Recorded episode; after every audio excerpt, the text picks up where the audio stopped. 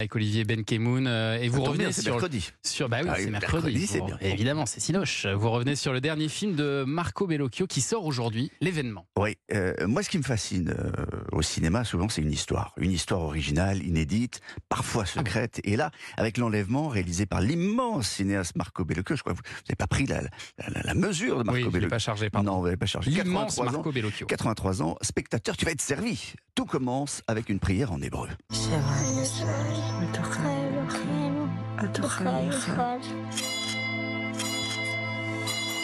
Qui sonne à la porte du marchand juif Mortara ce soir de juin 1858 Ce sont les brigades policières du pape et elles sont venues pour Edgardo. 6 ans, l'un des huit enfants de la famille Mortara. Pourquoi vient-elle pour Edgardo, la maréchaussée?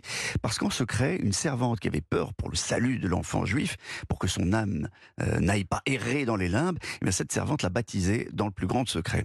Mm. Et, euh, et au 19e siècle, on peut baptiser sans être prêtre, et surtout sans l'accord des parents. Alors évidemment, quand un enfant juif a reçu le baptême chrétien, l'inquisiteur local s'en inquiète et surtout s'en empare, sans savoir euh, que ce soir-là, en soustrayant Edgardo à sa famille, dans les cris et les larmes, euh, on est au début, au tout début de l'un des plus grands scandales politico-religieux de l'époque, qui va faire euh, d'ailleurs vaciller le Saint-Siège. È Gesù crocifisso.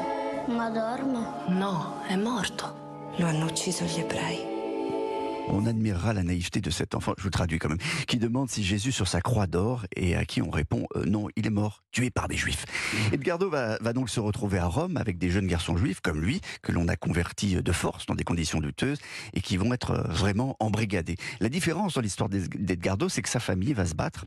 Ils vont frapper à toutes les portes, partout en Europe. L'information va se répandre, sans l'aide des réseaux sociaux à l'époque. Vous vous en doutez, mais grâce au réseau des synagogues, au consistoire français et britannique, aux, aux journaux aussi, aux cours européennes, qui n'étaient pas forcément les amis de, de ce pape en perte de pouvoir.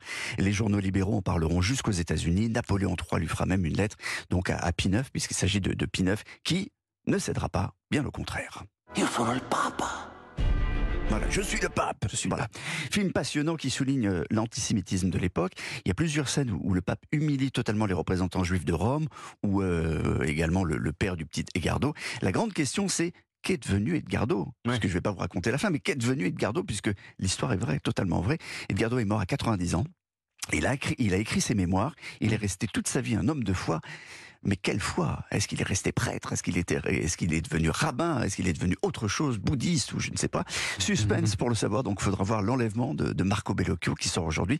Sinon, vous attendez 2026 pour voir la version qu'en fera Steven Spielberg. ah bon? Et ah ouais une autre version? il prépare sa version qui s'appellera The Kidnapping of Edgardo Mortara. ah et là c'est un peu plus à, à l'anglaise Voilà, The Kidnapping of Edgardo Mortara. Le mieux, c'est c'est quand même d'aller au cinéma dès aujourd'hui. Le film est très bon. Je, je, je, je dis, mais les lycéens français aussi le disent. Le film a été couronné du prix Jean Renoir Ah. des lycéens, attribué par 1400 élèves qui ont voté. On est quand même 1er novembre. hein. merci Olivier Benkemoun et on vous retrouve vendredi Allez,